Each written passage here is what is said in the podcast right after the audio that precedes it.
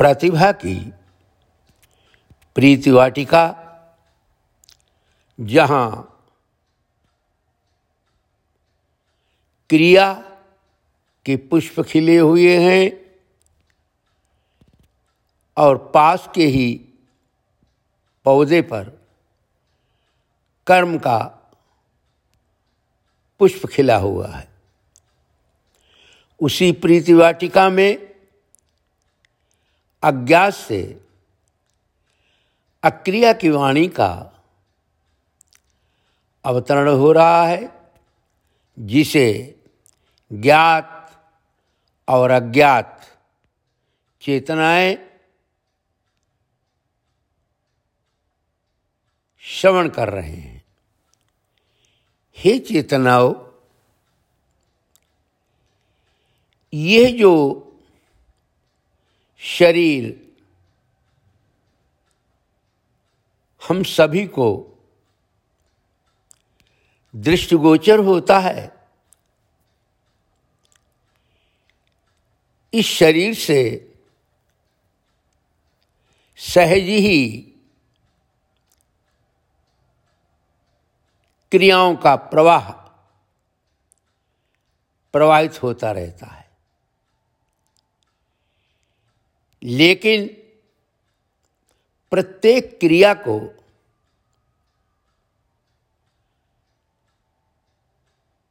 कर्म के रूप में हम सभी रूपांतरित करते रहते हैं। जैसे आँख का देखना क्रिया है। कान का श्रवण करना क्रिया है। वाणी का बोलना क्रिया है। यही क्रियाएँ कर्म बन जाती हैं। अब आप दृश्य को देख रहे हैं। अब देखने के दो तल हैं। जिसे आप देख रहे हैं, अगर आप उसे अपने सुख के लिए देखते हैं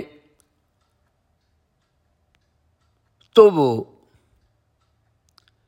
स्वार्थ का कर्म बन जाता है। और अगर किसी को देखते हैं, उसके हित के लिए, उसके कल्याण के लिए तो वो परमार्थ कर्म बन जाता है, जिसे हम सेवा के नाम से संबोधित करते हैं। स्वार्थ और सेवा। क्रियाओं को हम स्वार्थ के रंग में भी रंग सकते हैं और क्रियाओं को सेवा के दिव्य रंग में भी रंजित कर सकते हैं। दूसरों को देखना, दूसरे की बात को सुनना, दूसरे से बात करना, ये क्रियाएँ तो होती ही रहती हैं। लेकिन जब इन क्रियाओं में स्वार्थ का रंग घुल जाता है, आँख का काम है रूप को देखना। अब वो जो रूप पुष्प का आप देख रहे हैं और उसमें जैसे ही कामना बनती है, वो क्रिया कर्म बन जाती है।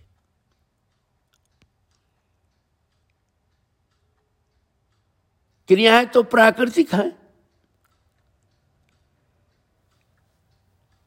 एक बच्चा है, वो कुछ दिनों में किशोर हो जाता है।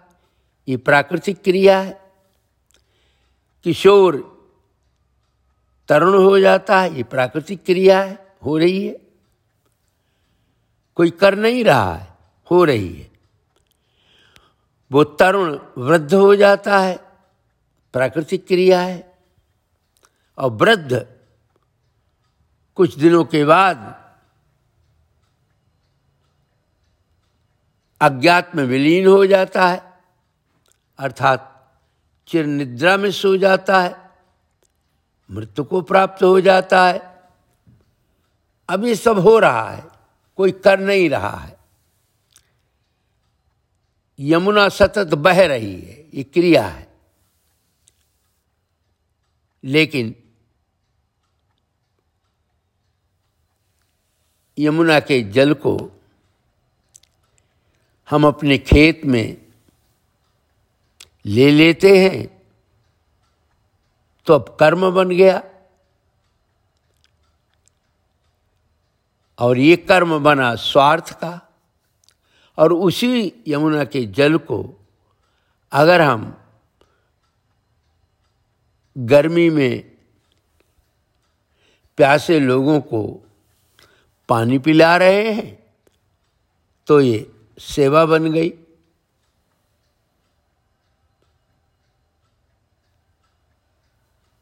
आप एक ही बात का ध्यान रखें कि हमारी कोई क्रिया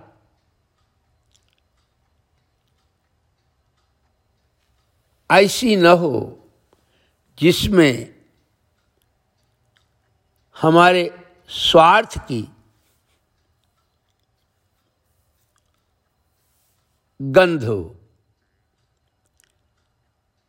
स्वार्थ का कर्म हमें कभी भी निश्चिंत नहीं होने देता। क्योंकि स्वार्थ के कर्म में ही पराधीनता है। और जो कर्म निस्वार्थ किया जाता है, सेवा के भाव से किया जाता है, सर्वभूत हिते रता की भावना से किया जाता है। इस कर्म के पीछे फिर करता नहीं रहता। उसी कर्म के पीछे कर्ता का भाव होता है, जो अपने संबंध के कर्म में अपने लिए सुख की कामना करने लगता है। ये हमारा जो परिवार है, यहाँ सुख लेने के लिए ही ये परिवार के पौधे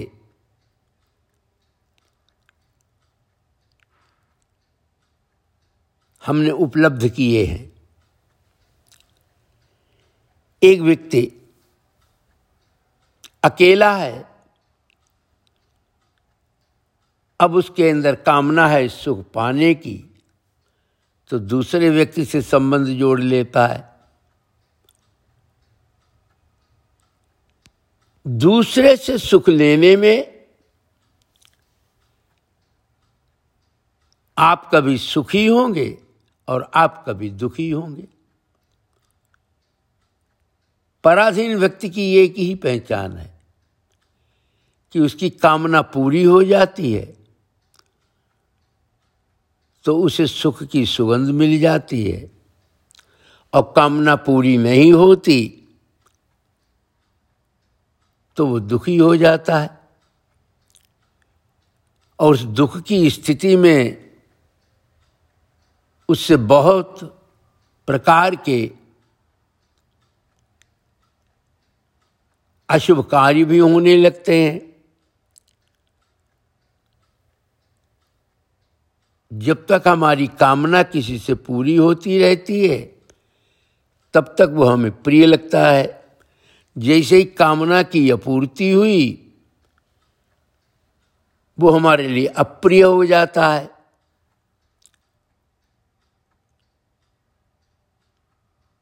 हम कभी भी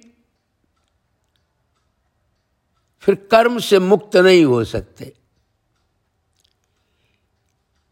इस शरीर का जो जन्म होता है,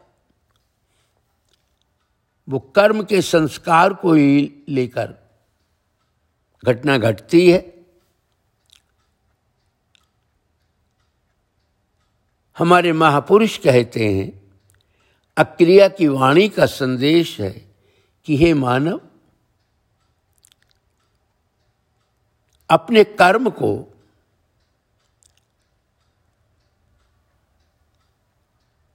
अकर्म बना लो। पहले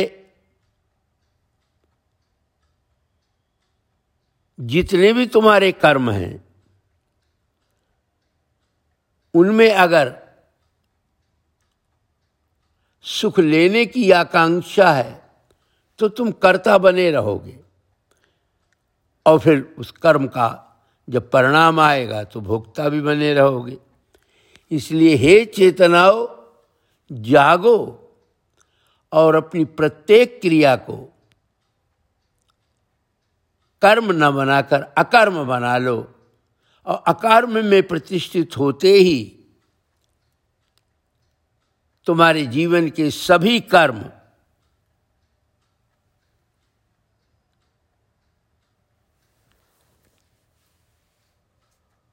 तुम्हारे उस समर्पण भाव में प्रबलीयते नष्ट हो जाते हैं। ओम तत्वमसी